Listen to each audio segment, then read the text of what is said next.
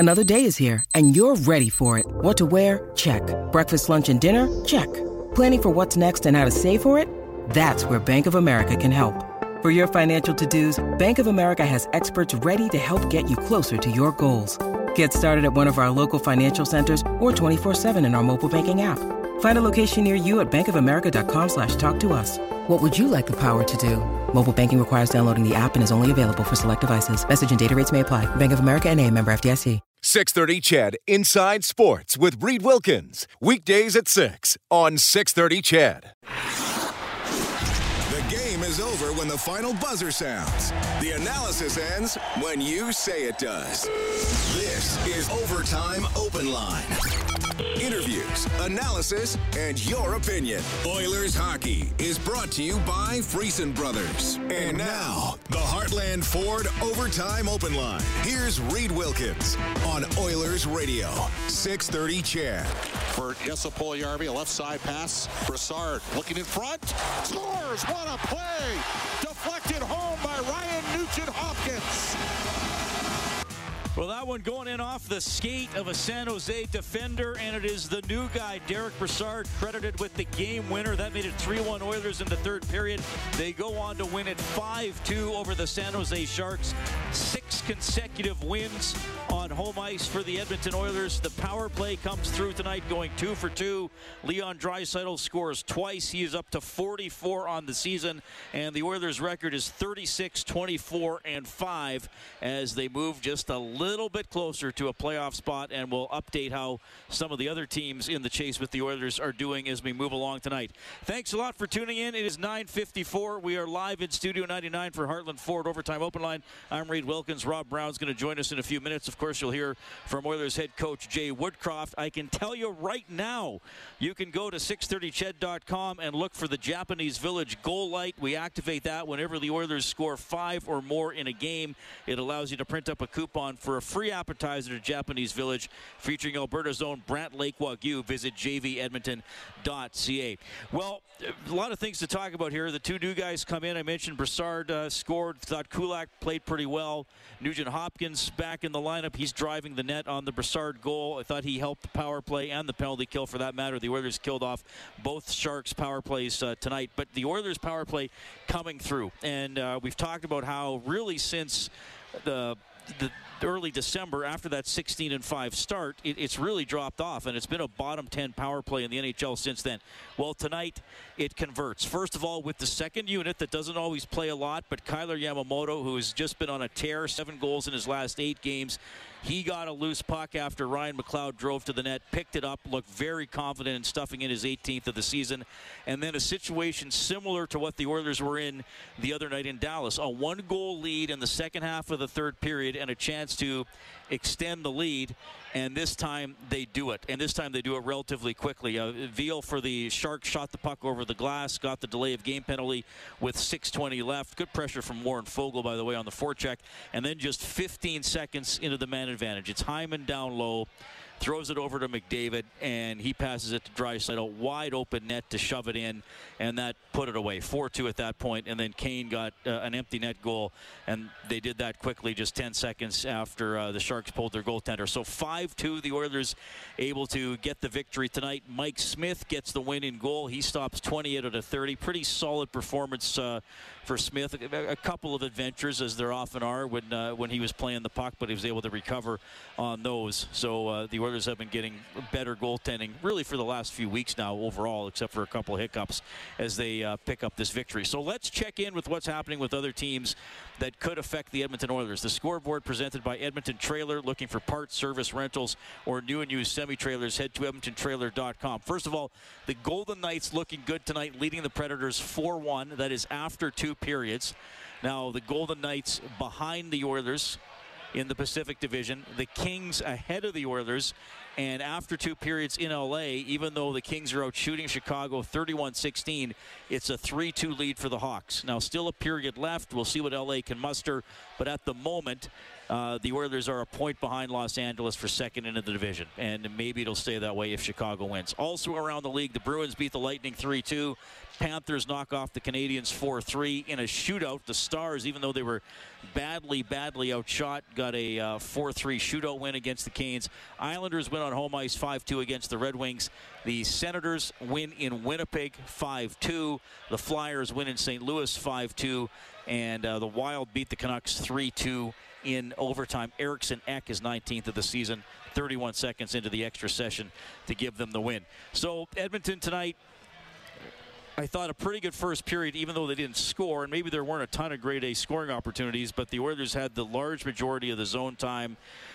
The best scoring opportunity came from that third line that was put together for this game of Derek Broussard, Ryan Nugent-Hopkins, and Jesse Puljujärvi. And Broussard had the puck in front and decided to pass it off to Nugent-Hopkins, who got a quick shot away on Kähkönen, and Kähkönen came up with the pad save. So the Oilers weren't able to convert, and despite falling behind 1-0 early in the second period on a good passing play by the Sharks, and Smith got turned around a little bit and wound up on his belly when the puck went in.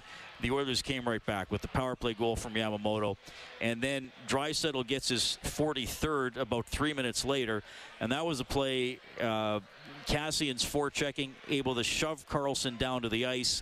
Puck comes loose for Draisaitl. He walks in and snipes the unassisted goal, and then Broussard made it 3-1 with the goal. A long centering pass to Nugent-Hopkins driving the net, goes in off Carlson's skate.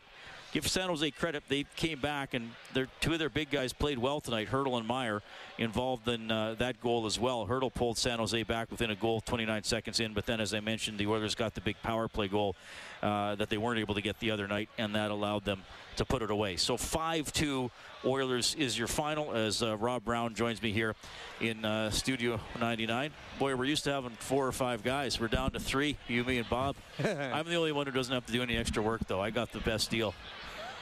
Poor Bob. He was doing a lot of running. Bob did a lot today. He did a lot of running. On TV as well, and did all his other usual stuff. But I was just saying before you slid in, the power play came through, which we talked about before the game, how if you actually break down the percentage over about the last 43 games, it's a subpar. It's not an average power play. It's a below average power play. But huge tonight. Both units scored. And as you often say, sometimes it's when you scored as well. And that 4-2 goal pretty much ended the game. Well, Bob and I were talking on air just when they got that power play that it's almost the exact same scenario as in Dallas the other night. The Oilers had a 3-2 lead, power play in the last 10 minutes of the third period with a chance to extend the lead. They don't.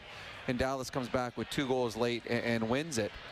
Tonight they had again the opportunity to extend a lead late in a hockey game, and this time they took full advantage. And not only did they take advantage, they scored a pretty one. That was the Oilers moving around. The addition of RNH back into their power play, it allows Connor and Leon to get into their more comfortable spots, and Leon just kind of finds open space out there. And by the time the puck found him, he had a wide open net, no defenseman between him and no goalie in the net. As Kähkönen, he bit on the play. Hyman to McDavid. He thought that was a one-timer. He went all in, and when he did, and the puck didn't come, all of a sudden Leon Draisaitl had a wide open net. But it was a game where they got good goaltending and good specialty teams, and usually at the end of the night that spells victory. Power play update for Extreme Power Products, your full-line Kubota dealer with 4 locations, including a new one in Camrose. Check out Extreme with an X, powerproducts.com. And Nugent-Hopkins returns. Actually wound up not getting a point, but he's +1, plays 17:32, including minute 34 on the power play, minute 26 shorthanded. Nugent-Hopkins had 7 shots on goal tonight. Well, that line was good, and we talked before the game about the new lineup and the third line. I liked what they did. I like what Jay Woodcroft put. I thought we've been asked a lot lately when everyone gets healthy where they're going to play. I've always believed that Puljujärvi would go down on the third line with Nugent-Hopkins. I think he fits better there. And then with the addition of Broussard, it made no sense to bring Broussard into play on your fourth line. He's not a big physical player. He's a skilled player that sees the game well and still has a little offensive juice in him. So why not put him on a third line with Nugent-Hopkins, who everyone knows is reliable both offensively and certainly defensively. And on the goal, as you just said, Nugent-Hopkins didn't get a point on it, but he driving the net forced Carlson to go back and turn his back on the puck coming, hits his skate and goes in. So as much as Broussard scored the goal, that play and the end result was made by R&H driving the net and forcing the defenseman back. So R&H, he was good on the game. He had a number of good scoring chances, and that line as a whole played very well for the Edmonton Oilers. Puljujärvi on that line gets an assist, plays 14-21, 3 shots, credited with 4 hits tonight, which is nice to see. And, you know, we've seen with him sort of an up and down in how he's playing, confidence, decision-making with the puck. And you could probably find an instance or two since he's come back from injury where he passed up a shot in a game. But today, it was almost good that was a 1-on-3 because he didn't have to look for anybody to pass it to. But that was like a powerful move to the net. He couldn't quite finish, but he's got to get back to just taking that puck to the net and not worrying about sharing it all the time, I think. Yeah, when you're a goal scorer, don't share. I mean, no coach is ever going to get mad at you. No teammate's going to get mad at you. We've seen in the last couple of games where Puljujärvi's had the puck in the slot, and he's actually passed to players that were in a poor position to score. It's like, hey, whoa, you are the guy that everyone worked together to get you the puck there. Leon Draisaitl set him up in, I don't know, it was the last game of the one before, on a 2-on-1, and Puljujärvi passed it back, and Leon wasn't ready. Like, well, no, I'm the passer. That was for you. But tonight, he put his shoulder down. He went directly from the boards to the post. And a man of that size with that speed, either the defenseman's going to take a penalty or you're going to get a scoring chance. And even if it's not a grade A scoring chance, you've now created havoc in front of the net. And if you don't score the goal, someone will come clean up the garbage for you. So I'm sure the coaching staff, which we've seen on the bench a lot talking to players, I'm sure the coaching staff has talked to TSC saying, all right, here's where your strengths lie. Let's play to your strengths. And tonight I think we saw a much better, more aggressive game out of Jesse Puljujärvi. So 5-2, the Oilers win it tonight. That's a $500 donation to 630 CHED Santa's Anonymous from James H. Brown and Associates. Unrivaled experience, unrivaled commitment, unrivaled results. They give $100 every time the Oilers score this season. So 500 tonight as the Sharks are... You know, they're not going to be in the playoffs. They're now down to 500, 28-8. Not as obviously deep as some of the Sharks teams we've seen in the past, but their high-end guys could push it. They were good tonight. Well, I think I saw 8 guys in their lineup tonight with 69 games or less. So they've got a lot of inexperience in their lineup. So they rely heavily on 5 players. On the back end, Burns and Carlson. And Burns, I thought, was good. Carlson was great, and when he had the puck, he was fantastic. He made a couple of poor defensive choices, but up front, Hurdle and Meyer are so good. And they not only the first line on a below-average San Jose team, they'd be on the first line on a lot of teams in the National Hockey League. They got that kind of talent.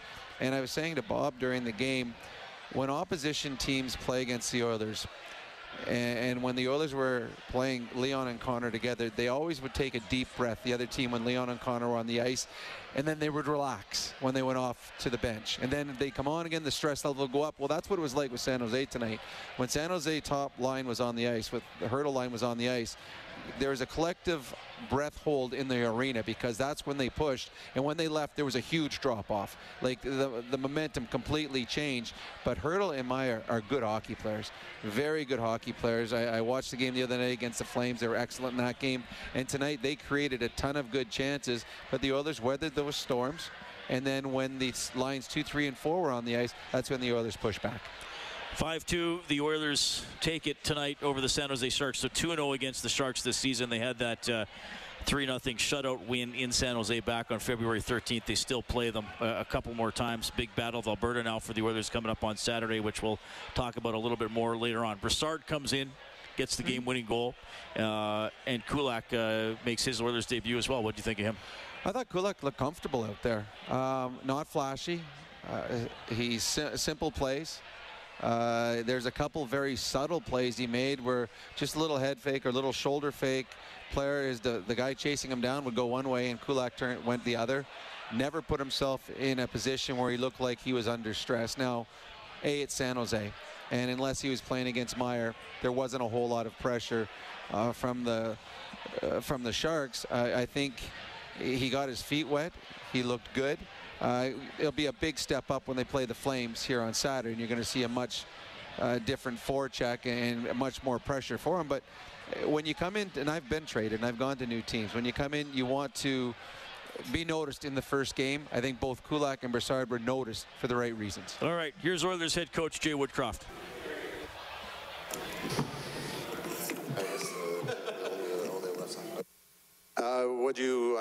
Basically your thoughts on, you led a 3-2 lead getaway last game, and this tonight you kind of closed it out and pulled away, so a much better response. Yeah, I thought there was a lot of really good parts to our game tonight. We got contributions up and down our forward lines and deep pairings. I thought we tried to play the game fast tonight, and that was noticeable. Really got a really good performance out of Mike Smith, and team effort was able to spread the minutes out tonight, so a good win for the team. Nugent-Hopkins has been out for a long time, but he had like 7 shots and 57% in the faceoff circle, and had some good chemistry with Broussard. You kind of just expect that because he's been around so long, and then they're both veteran players, or what? Well, for me, Nuge is a real key piece to what we have going on here. Having him in the lineup, he touches a lot of areas of the game and allows us, when we play the 3 centers down the middle, to have a real strong spine of our team. And I find when he's in the lineup, it leads to a really nice balance. And when he's back, obviously the power play looks fantastic. 2 for 2. Yeah, 2. And the penalty kill was very good tonight, too.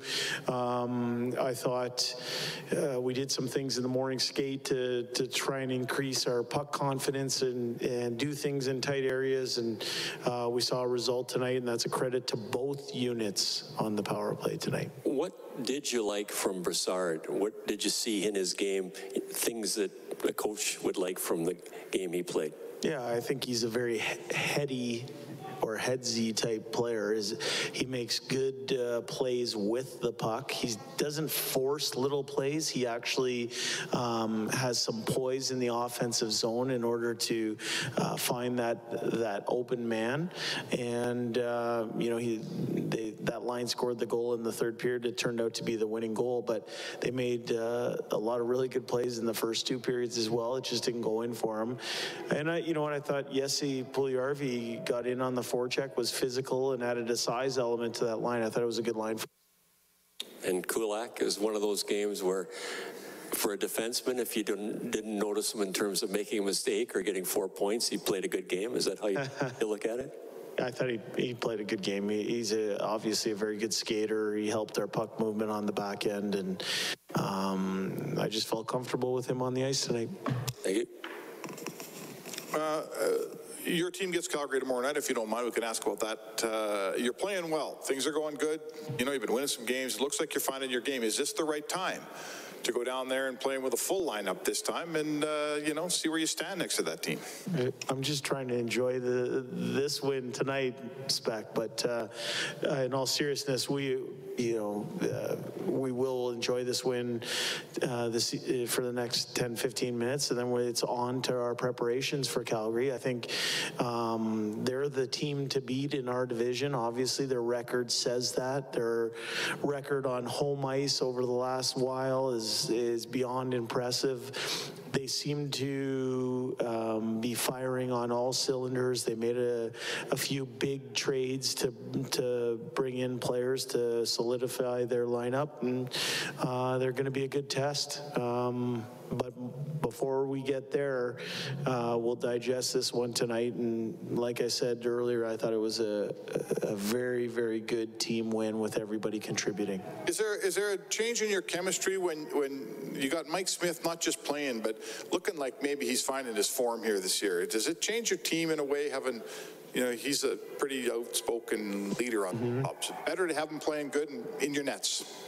Well, I mean, we've had good starts from him, especially over the last little while. I've seen him play well during my time here as the head coach of the Edmonton Oilers. And anytime someone of his stature, and he has stature above his station almost. He walks through the room, the way he carries himself. He is a leader amongst our team. And when he's feeling good, I think the team's feeling good. That said, we have confidence in both of our goaltenders, and it hasn't wavered. Jay, I know it's just one game with this new lineup, but it seems like you have the potential to have three really strong scoring lines. Do you see that? And if so, how can it maybe help you guys down the stretch and going forward here?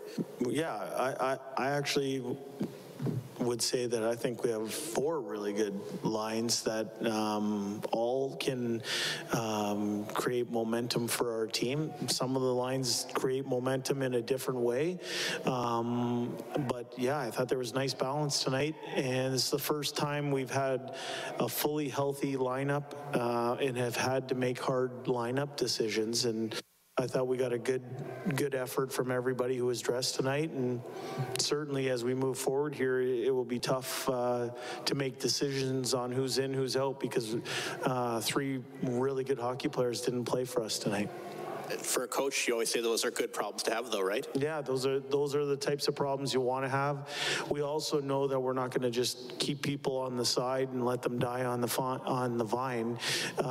Where we have depth, we will use our depth. We think that is the way that we're going to win hockey games as we move forward, to keep everybody fresh and use all of the available people at our disposal. You've had the opportunity to see Kyler Yamamoto in a couple of different spots. I'm talking about in the minors and now here. Is this the best you've seen him play? Well, he's feeling it. He's feeling it. He's doing a lot of really good things in order to have success. I mean, I think everyone goes to, you know, his production over the last little while, but he's making a lot of subtle plays that makes that line go. I think he's a good complementary piece to both Connor and Kane, and they've been a heck of a line for us over the last little while, and we're going to need him going forward. Jay, obviously happy with your team's performance tonight, but what did you think of our special guest performance pregame tonight? I know who the MVP of tonight was for sure. Absolutely, without a doubt. And you should have seen our dressing room after the game. Man, that was the most juice I've seen in our dressing room in a long time. And I'll tell you what, it's a pretty special night. Thanks, guys. Okay, that's Oilers head coach Jay Woodcroft. 5-2 win for Edmonton over the visiting San Jose Sharks. And the last question was about the young man on the ice. 5-year-old Ben Stelter was the Scotiabank skater before the game, who has been dealing with a brain tumor. And an incredible ovation for him a couple of times before the game. Got to stand between Connor McDavid and Evander Kane for the anthem. And he was put up on the big screen as well. And that was pretty cool. And we certainly wish Ben and his family all the best. Oh, we certainly do. And it also puts into perspective your everyday problems. And seeing what this young little boy is dealing with in his life. The smile on his face, though, it just brought a smile to everyone else's face here tonight. Yeah, that was awesome when he came out. We've seen some little guys. Maybe the youngest guy we've seen out there as well. But Connor made sure he was... there for the anthem, and that was pretty special for sure. The ice time, this is really interesting on defense. So with Kulak coming in, so Kulak played 18-27. I'm going to give you all the defensemen because this is worth talking about. Kulak plays 18-27. Broussard plays 19-10. Nurse plays 20-36. Barry plays 20-52. Cece plays 21-30. And Keith actually played the least tonight, 17-32. But everybody's between basically 17.5 and 21.5. It's pretty amazing. Well, in a perfect world, that you have it spread out that way, and nobody gets overburdened. And when you get into the last 5-7 minutes of a hockey game, well, now you can put who you feel out there without having to worry about, okay, is he too tired? Have we used him too much? Now, the game dictates how the players are used, and the Oilers were more or less in control most of the night, but with Kulak in your third pairing, it's not a huge drop-off. Like, he plays a pretty solid game. And now I guess it's one game, and it's only the San Jose Sharks. but he did all the little things right, and he's a smart hockey player where if there's nothing there, punt, get the puck out, don't worry, don't force things. So the coaching staff would love to be able to deploy the players this way. Just some nights things don't go exactly according to plan. So I set the line before the game for River Cree Resort and Casino excitement bet on it at 28 combined ice time for the two new guys, Kulak and Broussard, and it's over. So Dan gets the $50 River Cree Resort and Casino gift card. Kulak 18.27, Broussard played 13.38, so they're way over at 32.05. But yeah, a lot of balance in the ice time tonight. Now the Oilers were leading, were tied almost the entire game, so that would have affected it. And not a lot of power play and penalty kills. Right, there's only four special teams. So that also allows more of the 5-on-5 players to get on the ice, like a Broussard. Yeah, but having said that, if you can use that third line a little more often. Yeah, no, well, when you've got a line with R&H, you feel pretty confident. And it was funny, as Jay Woodcroft mentioned the thing when he talked about Kulak, I felt very comfortable when he was on the ice. Well, we know how comfortable every coach that has ever had R&H is when he's on the ice. So if you're playing with R&H, you're not going to be shortchanged ice time. And also, this is our adjustment of the game for Pro Drain Text for peace of mind down the line. Foegele got elevated after the Sharks' second goal. McLeod got reduced a little bit, and Foegele got involved and actually helped force that puck over the glass penalty. First, he went hard to the net, and Hyman threw it in, and he got two whacks at it.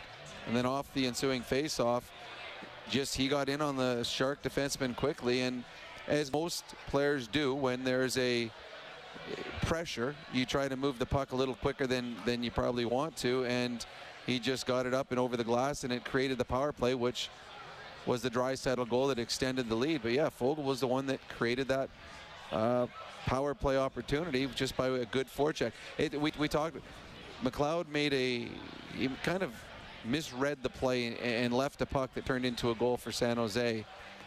He missed the next few shifts, and first it was Cassie and then it was Foegele, two guys that weren't playing a lot. If they get that opportunity, they got to be ready for it. Sometimes you sit for long stretches if you're a fourth line player, but when you get your chance to get out there, do something in a positive light to get yourself another shift.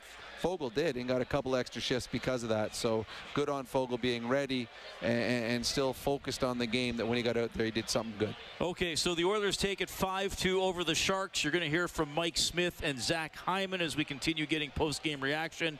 And we will also hear from you, 780-496-0063, the Pro's Choice for roofing, siding, drywall, insulation, and ceiling systems. Pro all the way. Actually, Kellen, did Ben speak with Zach? Okay, well, let's get to that now. We got Zach Hyman with the special kid tonight, Ben Stelter. Here we go. All right, let's push you in here. All right. Hey, Ben. How are you? Good. What did you think of the game today? Really good. How did you think Zach Hyman played today?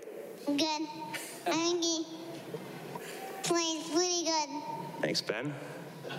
Welcome. Ben, who's your favorite Oiler? McDavid and Draisaitl. That's a pretty good bet, even though Hyman's sitting right beside you. No offense taken. No offense taken. That's a tough one to beat, hey, Zach? Yeah. Zach, obviously a strong effort from your group tonight. You guys scored in rapid succession a couple of nights ago. Unfortunately, weren't able to hang on. Tonight, you guys persevered and held on to that lead. What does that mean for you? Yeah, I mean, every point matters this time of the year, especially.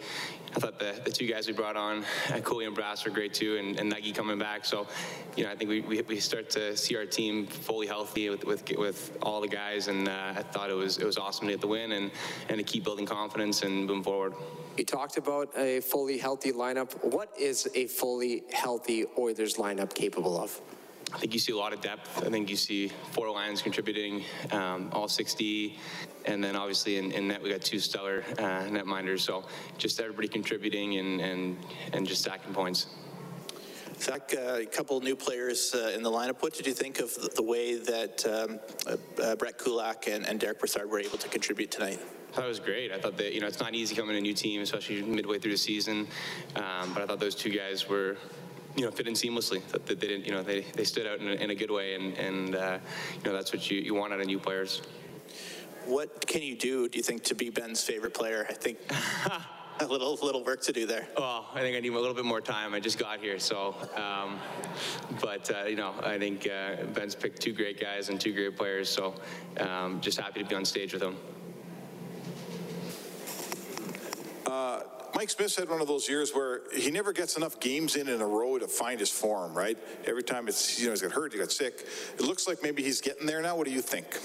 Yeah, I think the same can be said for our team, right? I think it's nice to be fully healthy. I think for Smitty as a goalie, it's tough when you don't play regularly and you play a couple games, you get hurt, you play a couple games, you get hurt, and for him to finally get healthy, just like our team, and start to be able to play more consistently, I think you're seeing what he can do, and I think obviously playing against him last year, you know, he's a phenomenal goalie, and he started to score on, and I have personal experience from that, so great to see him back on track and get the win tonight. Jay Woodcroft mentioned this morning that he's quite interested in these last 18 games as sort of rehearsals to get your playoff game together, not looking past the games. But I guess I would ask you this. Is it more important as a team where you finish when you make the playoffs or how you're playing when the playoffs start? I think the playoffs are a testament to seeding doesn't really matter, right? You see every year. They're chanting your name out there. If you see the right? You see all the fans on the other side? All the fans. Wow. Look at that. We're all cheering for you. But obviously, you want home ice advantage, but I think it's about how you play going down the stretch and how you play in the playoffs that matters most, and just building confidence for the group. So one more for me. So your team's playing well. You've been winning some games. It looks like you got your form, and you get Calgary tomorrow night. Is this just the right time? You got all your players back. Guys are playing well. Is this the right time to walk into Calgary for the last meeting of the year? Yeah, I mean, I'm new to the Battle of Alberta, but it seems to not matter what the standings are. If one team's good or one team's bad. But this year, obviously, you have two really good teams, and it's going to be a great matchup, and we're excited for it. They're first in our division, and that's a rivalry that you don't have to have played many games in to know how important it is to the fans here and to the city. So looking forward to that, definitely. Zach, what's it like when you can rag the puck like that when you're killing a penalty and the crowd's cheering? Puck in the corner, around three guys, and then just skate back to center with it, and the crowd's cheering. Yeah, it's nice. It's nice to have fans that are passionate, that care, and the building gets loud, and they're excited, and just not just about scoring goals. They're excited about a play like that. So that was cool for sure, and just trying to eat some clock. Thank you. Perfect. Any questions for them, Ben? You're good. We're good to go? Good job. All right. Thank you. Okay. Yeah, awesome job. Zach Hyman with the Scotiabank skater tonight, Ben Stelter. What an experience for him. Did a good job answering the questions. I can tell you from experience that little interview right there, which was an incredible moment for that boy, Ben. But I guarantee you that Zach Hyman got more out of that than Ben did. That meant more to Zach, just sitting with that young man for that last few minutes and sharing a moment with him. Zach, that's something Zach Hyman's not going to forget. Yeah, very cool. Oilers beat the San Jose Sharks 5-2 tonight. I should also tell you, I gave the hockey scores. In soccer, Canada lost 1-0 to Costa Rica. Bad reffing. I watched. I don't like calling on the refs, but that was horrible reffing, and the Costa Rican dudes were diving all over the place. Well, I saw some of that. That is Canada's first loss in this round of World Cup qualifying. So two more games coming up. Canada's to clinch Jamaica on Sunday, and then Panama Wednesday. Yeah, and they still could have got in even with that loss tonight if a couple other things that had happened, but it was unlikely. I'm pretty sure if Canada wins their next game. Oh, if they win, they would be in tonight. But I think that actually gets them first place, because they are 3 points up on the U.S. and Mexico. They win the next game, that puts them 6 points up, and they hold the tiebreaker against Mexico both. Tied yeah, each other so they, tonight. And yep. They hold the tiebreaker against both those teams because they haven't lost either one of them. So the next game is going to be the game where we get to party. Yeah. And Canada played with 10 men for about two-thirds of the game. And still dumb. They hit crossbars, posts. It was not a well-officiated, well-played by the other team game. When you need mealtime inspiration, it's worth shopping Kroger, where you'll find over 30,000 mouthwatering choices that excite your inner foodie. And no matter what tasty choice you make, you'll enjoy our everyday low prices, plus extra ways to save, like digital coupons worth over $600 each week. You can also save up to $1 off per gallon at the pump with fuel points. More savings and more inspiring flavors make shopping Kroger worth it every time. Kroger, fresh for everyone. Fuel restrictions apply. Let's just say that we just wanted to celebrate on home field. All right, fair enough. 5-2, the Oilers win it. You're still going to hear from Mike Smith. You can get in touch, 780-496-0063. We're live in Studio 99 tonight. Great to be back in here. This is Heartland Ford Overtime Open Line. Oilers Hockey is brought to you by Friesen Brothers. This is the Heartland Ford Overtime Open Line. Here's Reed Wilkins on Oilers Radio, 630 CHED. Similar play to Biel was a penalty. Here's a turnover back behind the Oilers goal by Mike Smith right in front. And he made a glove save, and he needed to bail himself out there. That is Mike Smith, save of the game for Reface Magic. Transform your kitchen with ease. See the magic, refacemagic.ca. Smith stops 28 out of 30. Yes, that was a bit of an adventure. And I think he gambled trying to cut off the pass on the Sharks' first goal because he was lying on the other side of the crease when the puck went in. But overall, I thought he played a very good game. Yeah, I think that's three quality starts he's given them in a row. And we've talked that Koskinen's at his best when he has a little bit of rest, and if you've got another goaltender that's playing well and you feel comfortable putting him in at any time, it bodes well for the Oilers. I've said right from the beginning that the healthy Mike Smith playing like he did last year going into the playoffs is a best case scenario for the Edmonton Oilers, and the way he moves the puck.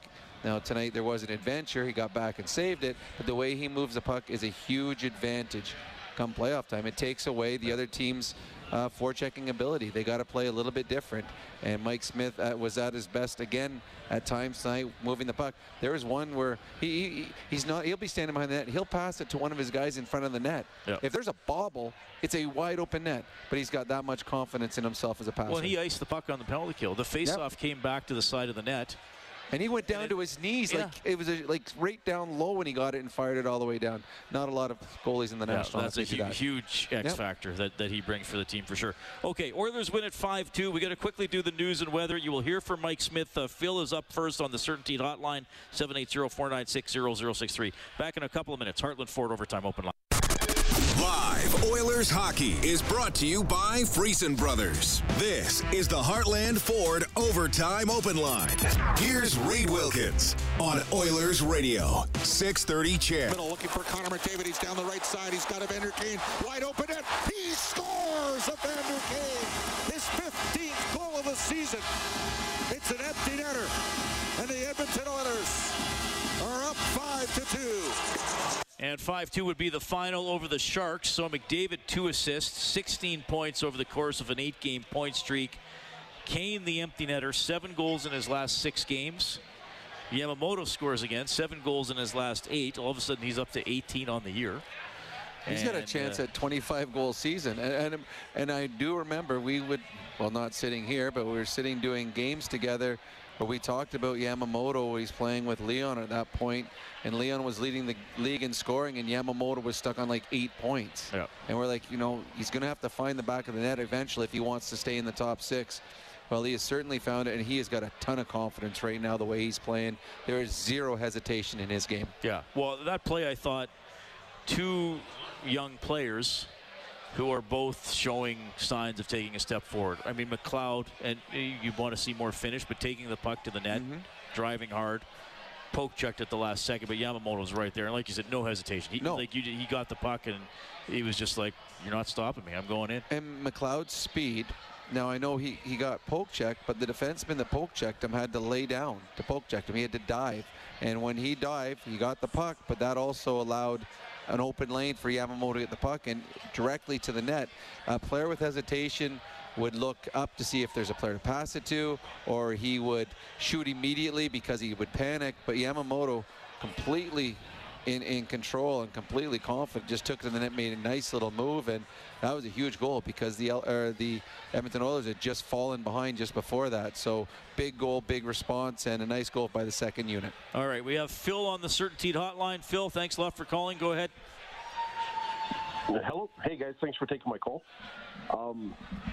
Just curious on Yamamoto and Kane. What are the chances of us signing Kane again for next season? And what is Yamamoto's contract? Like, what do you guys see coming for those two guys? Well, Yamamoto is a restricted free agent, so the Edmonton Oilers more or less can control him. He could go to arbitration, so he'll get a bump in pay, and I guess his finish of the season will dictate how big a bump in pay it is. Evander Kane is an unrestricted free agent. That's really interesting. So Evander Kane, he controls where he plays to an extent. I mean, there's probably going to be teams that'll still stay away from him, just from off-ice stuff in the past. But I'm sure there will be more suitors at season's end than there was a month ago or a month and a half ago when the Oilers signed him. And what he's worth on the open market will probably dictate whether or not the Oilers can afford him, because they got him on a very good deal right now. He's going to be getting a lot more money. If he could, he could have a 20-goal plus season in half the season. Yeah. Which is on pace for 50. Yeah. So it'll be interesting. A lot will dictate. A lot will be decided over the final 20 games, and then what he does in the playoffs. Yeah, Daniel Nugent-Bowman with The Athletic wrote a really good piece today about Kane and a little bit on McDavid and Puljujärvi as well. I mean, you know, there's going to be trades. I mean, you might have to free up some salary. Obviously, you're going to have. Again, there's a lot of what-ifs right now because we don't know how these players are going to play, which could change how they're perceived. But, you know, Kähkönen and players like that. But Kane is a really interesting player. The Oilers have, I guess they had Lucic for about a season and a half when he was playing well. But, I mean, Kane's a better skater. Yes. And Lucic has never been as good a player skill-wise as Kane. Right, like that's what I'm saying. Kane's probably just a better finisher. Yeah, he's a better all around. And I mean, he hits. I mean, how many hits did he have tonight? Well, Kane does seven hits. Like he's just a steamroller out there. He can play all facets. I mean, he can kill. He's killed throughout his career. What did he say? There's 15 shorthanded goals in his career. That's not a guy that kills occasionally. Right. If you have 15 goals, he came in here to try to revive his career and have people look at what he does on the ice more so than what he's done off the ice. And since he's been here, there's not a whole lot of talk about the negative side of Kane, because all we've seen is what... There was never any doubt about his ability. Nope. No, there wasn't. Although he's playing, I mean, what he's doing right now, he's never done before. Like, if he has a 25-goal season or on pace for 50, he's never been a 50-goal scorer, but he's never played with a Leon or a Connor. He'll be able, if he continues doing what he's doing as of late, he'll be able to write his own contract, whatever he wants. And then if that's the case, well, then the Oilers, he might play himself out of the Oilers' salary cap. I mean, well, that's the thing. Does he sit there and say, well, I'm just going to see if a team's going to give me $6 or $7 million because I scored so much here. So let's guess that he's going to continue this the rest of the regular season, because as of what we've seen, this line has been almost unstoppable. Yeah, and then he'll go into he's got a couple empty netters, so that'll pad your total. Absolutely, and then you're going to go into the playoffs. That's where you go from one level to another level in contracts. Right. If the Oilers go in the playoffs and they win a couple rounds and Kane continues to produce like he's been producing, well, now the lineup of teams won't be one or two. The lineup of teams will be 10 or 15. Yeah. And then when it's a bidding war, well, now you start looking at teams that can afford to be in a bidding war, because the salary cap's not getting any better. And the Edmonton Oilers have some big contracts, and they're about to get another really big contract next year in Darnell Nurse. Nurse kicks in. And yeah, like I think you said, like Yamamoto will get a bump, but I think even if he gets to, I mean, he should get to 20 now. We'll see where he gets. But I think just with the age of the player and how he... you know, how he fits into the overall structure. You know, and usually in hockey, you got to wait a little bit till you get the big contracts, unless you're What is it? Your Connor or is it called a bridge contract? Yeah, he probably gets one of those where. And then that's where you go to him. And then what do you do with Yessi too, right? Well, I mean, it's funny, over the course of the last couple of years, Yessi has gone up and down, where his stock has risen, where everyone's like, oh my goodness, and then it's gone back down. It'll be the how the season ends for Yessi as well. If he's right now, if you had to pick two of those three players, Yessi would be the odd man out. Yes, absolutely. Yeah. Yeah, you're right. So Yessi needs a good finish to the season, and today was a step towards that. But it's still also harder to produce at the level that you want to produce at. If nothing against RNH, but he's not Connor and Leon, and if Yessi's not on your first power play unit, your numbers aren't going to be as good. Yeah, it is, you know, bigger picture conversation about the Oilers' depth at forward. And I remember after that sweep against Winnipeg last year, and you and I were talking, I often said last season they don't have a third line, they don't have a third line. And I remember you saying on Overtime Open Line after that final game against the Jets, you said, Reed, I'm not sure they have a second line because they wound up putting Connor and Leon together. Yep. You know, and in that game, that was the one, you know, Kara didn't play and Haas was playing and Shore was playing a lot. So now, I mean, quite frankly, tonight's line of Nugent-Hopkins, Broussard, and Puljujärvi might have been better than a lot of the second lines they had last year, even in a year where they had a pretty good season. Yeah, well, it would have been their second line in the playoffs. Yep. They added two players, the Oilers, Hyman and Kane. And that allowed the Oilers to split up Leon and Connor. So now you've got the two best players, and arguably the two best players in the league, and Leon and Connor driving their own line. And they're playing with good hockey players. And the addition of McLeod this year, being able to move up and play on the second line with Leon, or a Foegele up on the second line with Leon, that allows you to have RNH run a line. And now Puljujärvi, with him falling down, now you got two top six guys on your third line who have been top six over the last 2 years here with the Oilers. I like the way they used Broussard tonight. Now, I don't know if Broussard has the consistency at this point in his career, and obviously 10 teams in the last number of years shows that there may be a little drop in his play at some point, but he looks rejuvenated. He's smart. And I like what Woodcroft talked about. It's not just the plays he makes, like trying to make, oh, this wonderful pass this way. It's the little subtle plays where he'll kick the puck into the right direction, or he'll use his body to ward off a checker so that he allows his other player to pick up the puck and take it to the net. He made a lot of little plays like that. That if he could be a consistent player on that third line, that's a pretty good pickup at the deadline for not giving up a whole lot, to add someone that can turn your third line into being a little bit more effective. I like what Woodcroft said too when they asked him out, is this the best three lines you had? He said, well, I think we got four good lines. And Foegele, Kähkönen, and Shore, or McLeod, whoever plays, that's a much better fourth line than the Edmonton Oilers have had in a lot of years. All right, 5-2, the Oilers win over the Sharks. We have Greg standing by as well. Greg, thanks for calling. Hey guys, how's it going? Good. Do you have more goalie stats tonight, sir? Hold on, let me Google that. No, I'm just kidding. My buddy Phil just called in and was talking about Kane. Don't worry about him. He's kind of, you know what I mean? So, but anyways, I'm just want to say a few things real quick, and then I have a question for you. I thought Broussard and Nuge, whoa, man, they look good together tonight. But Kulak was unnoticeably noticeable tonight, which is what you want in the defenseman, and he looked pretty darn good. But the question I do have is, you know, I know Kane's having a great season, and he's, you know, he's putting up the points and the numbers, and, you know, they could say, oh, well, it's because he's playing with McDavid and Draisaitl, just like, oh, well, Draisaitl only has these points, he's playing McDavid and vice versa. But anyway, what my question is do you think Kane would take some type of a discount to stay with Oilers if they make a serious playoff run?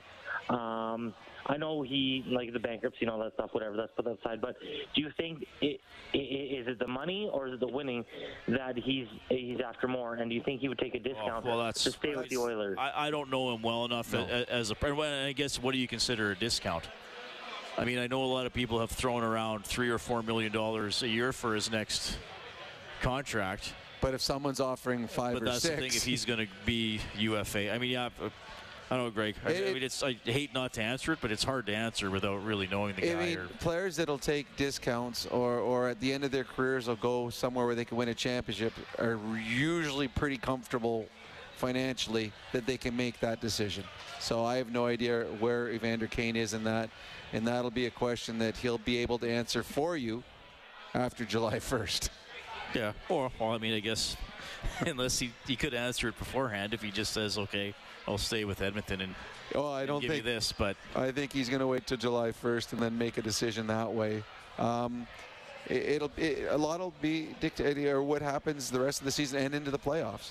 If he continues to do what he's doing right now in the playoffs, then the Edmonton Oilers will have to look for some way to get some cap space. Well, yeah. What to be able to offer him what he wants. Holland looks at the roster and says, "I can't imagine this team without Evander Kane next year." Well, and also, where do they think Dylan Holloway's going to play next year? I mean, not that he's a direct replacement for Kane, but he is the same position.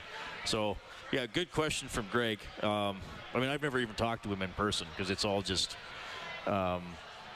Zoom. You know, the media stuff is, you know, in the room there, so you can't even just kind of go up and chat with a guy or whatever. You should tell the Oilers they should have a suggestion box, and we can just have fans give us the things, and we'll just put a little note outside. Well, I have asked questions based on questions from fans at times, but I don't know. I don't think Kane would be talking about his UFA status. I think Kane, how much would it take? I think he's going to hold off on that for a while. Okay, Oilers win at 5-2. Mike Smith was the winning goaltender. He's up next on Heartland Ford Overtime Open Line.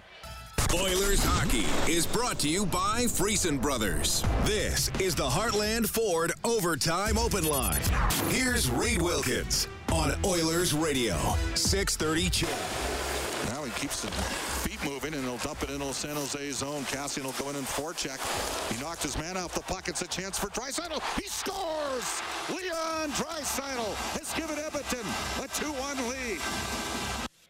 First of two for Leon Draisaitl tonight. He is up to 44 on the season. The Oilers beat the San Jose Sharks 5-2. Golden Knights are going to win. They're leading the Predators 6-1 late in the third, so they'll stay three back of Edmonton. Los Angeles has at least a point. They're tied 3-3 with Chicago, and the game has gone to a shootout. Here's tonight's winning goaltender, Mike Smith. I'm over here, Mike. Just a sense of, you know, how things went today. You guys had, you know, your strongest lineup of the season. Just maybe what the team looks like in front of you compared to what it has looked like in front of you in, you know, maybe earlier in the season. Yeah, I mean, obviously, you know, acquiring some people at the deadline there makes a deeper team, and I think when you're making a playoff push, you know, obviously having people that can come in and out of the lineup and play important minutes for a group is beneficial, going in the most important games of the year. So I think it's obviously something that every team looks for is depth, and you know, we acquired some guys that been in the playoffs before and played important roles on teams, and obviously getting some guys back healthy just solidifies our lineup. It was great to see, you know, guys in there tonight. Nuge back, and you know, the two guys that we got at the deadline played extremely well for us. So I think just playing with a lot of confidence in our system and doing a lot of things really well out there. As you get more games under your belt and get, you know, more into the swing of things, and as the team plays more sort of structured hockey in front of you, just where are you at right now with your game with still some time left before the playoffs? Yeah, I feel like I'm getting better and better, to be honest. I felt like tonight I was, you know, pretty solid. I didn't like either goal. Just got out of position a little bit, but I felt like my game was letting pucks come to me more tonight and feel more comfortable every game that I've been in there. So I think the last few I felt like my game's coming along, and I want to be playing my best hockey this time of the year, and I feel like it's trending in the right direction. So that would be the question, is you haven't had enough games in a row to find your game this year. At least it didn't look like it from where we stand. Are we finally hitting the point here where you've been able to, you know, stay healthy and play enough games where you have a chance of finding your game? Is that fair? Yeah, the rhythm to it has obviously been, you know, sporadic throughout the course of the season. So that, you know, that weighs in on things too, is when you're in and out of the lineup and you're not healthy, and then you're coming back and you're trying to find your way is, you know, sometimes difficult. But like I said, I feel like the last, you know, 2 or 3 weeks, we've really got some traction here, played some good hockey against some good hockey teams, and feel confident that things are trending in the right direction at the right time of the year. So you're 40 now. Anything change? I mean, not really. I don't think so. It went from 30 to 40 pretty quick, but other than that, it's I feel the same. Still a dad and still playing hockey, which is kind of cool, and feels good to be helping the team win. Last one for me. Is it more important for a team that when you get to the playoffs, I'm talking about playing Calgary tomorrow night, is it about where you are in the standings, or is it about how you're playing as a team? What's more important? I think it's how you're playing. It's peaking at the right time, and I think we've done a lot of things here in the last few weeks that have, kind of gave this team a lot of confidence and feel like we can play with anybody in this league. So, we go on the Eastern swing against Tampa and Florida and Carolina, and we were 8 in hockey games and losing 1-goal games, and against, Colorado and Dallas, 2, top teams. So, we've played good hockey against good teams in the league. Like you said, I think it's about playing your best hockey at the most important time of the year. And that's, heading into the playoffs and then, in the playoffs. So I can remember my first year in Arizona, we were kind of out of a playoff spot or humming along, and then we ended up winning the division and then going on a run. We were playing some of our best hockey that we played all season long, and we weren't supposed to do anything. So I think it's more about how you're playing going in than where you're at. Mike, you talked about your team trending in the right direction. I'm assuming you guys were pretty fired up by Ben's performance as a Scotiabank skater tonight. What did you think of his performance out there? He lit up the building pretty quickly, so I think it was easy to get for the game after Ben skated on the ice. So I think, it's always put things into perspective. When you see a little guy like that and what he's been through to get on the ice like that and get the Rogers Arena bopping right from the first face-off. So obviously an inspiration to us all, and happy we got a big win for him. Good job, buddy. It is always a big deal when Edmonton plays Calgary, no matter where they are. But now, as both teams are kind of gaining some momentum and steam, and who knows, maybe on a collision course, how much weight does a game like this carry? Man, I didn't even know who we were playing next. I was kind of worried about this one. But it's Calgary. But it's always fun, playing the rival to the south. So. Going to be a tight game. They've played good hockey this year in their home building, and all season long they've been a top team, so it's a good test for a group. All right, that's Mike Smith, and LA loses in a shootout to Chicago. So the updated Pacific Division standings, Calgary comfortably in first with 84 points. LA now 79, Edmonton 77. Vegas wins, they have 74. Oilers 5-2 over the Sharks tonight. Get more on this game on 630ched.com or globalnews.ca. Our next game broadcast, it is Saturday, Oilers at Flames, 6:30 for the face-off show, and the puck will drop at 8. Bob Stauffer has Oilers Now from noon to 2 tomorrow. I will have Inside Sports from 6 to 8. Thanks to Troy Bowler, our game day engineer here inside Studio 99, and to Kellen Kennedy, our studio producer back at 630 CHED. Oilers Hockey presented by Friesen Brothers. On behalf of Rob Brown, I'm Reed Wilkins. Thanks for listening to Heartland Ford Overtime Open Line. 630 CHED Inside Sports with Reed Wilkins. Weekdays at 6 on 630 CHED.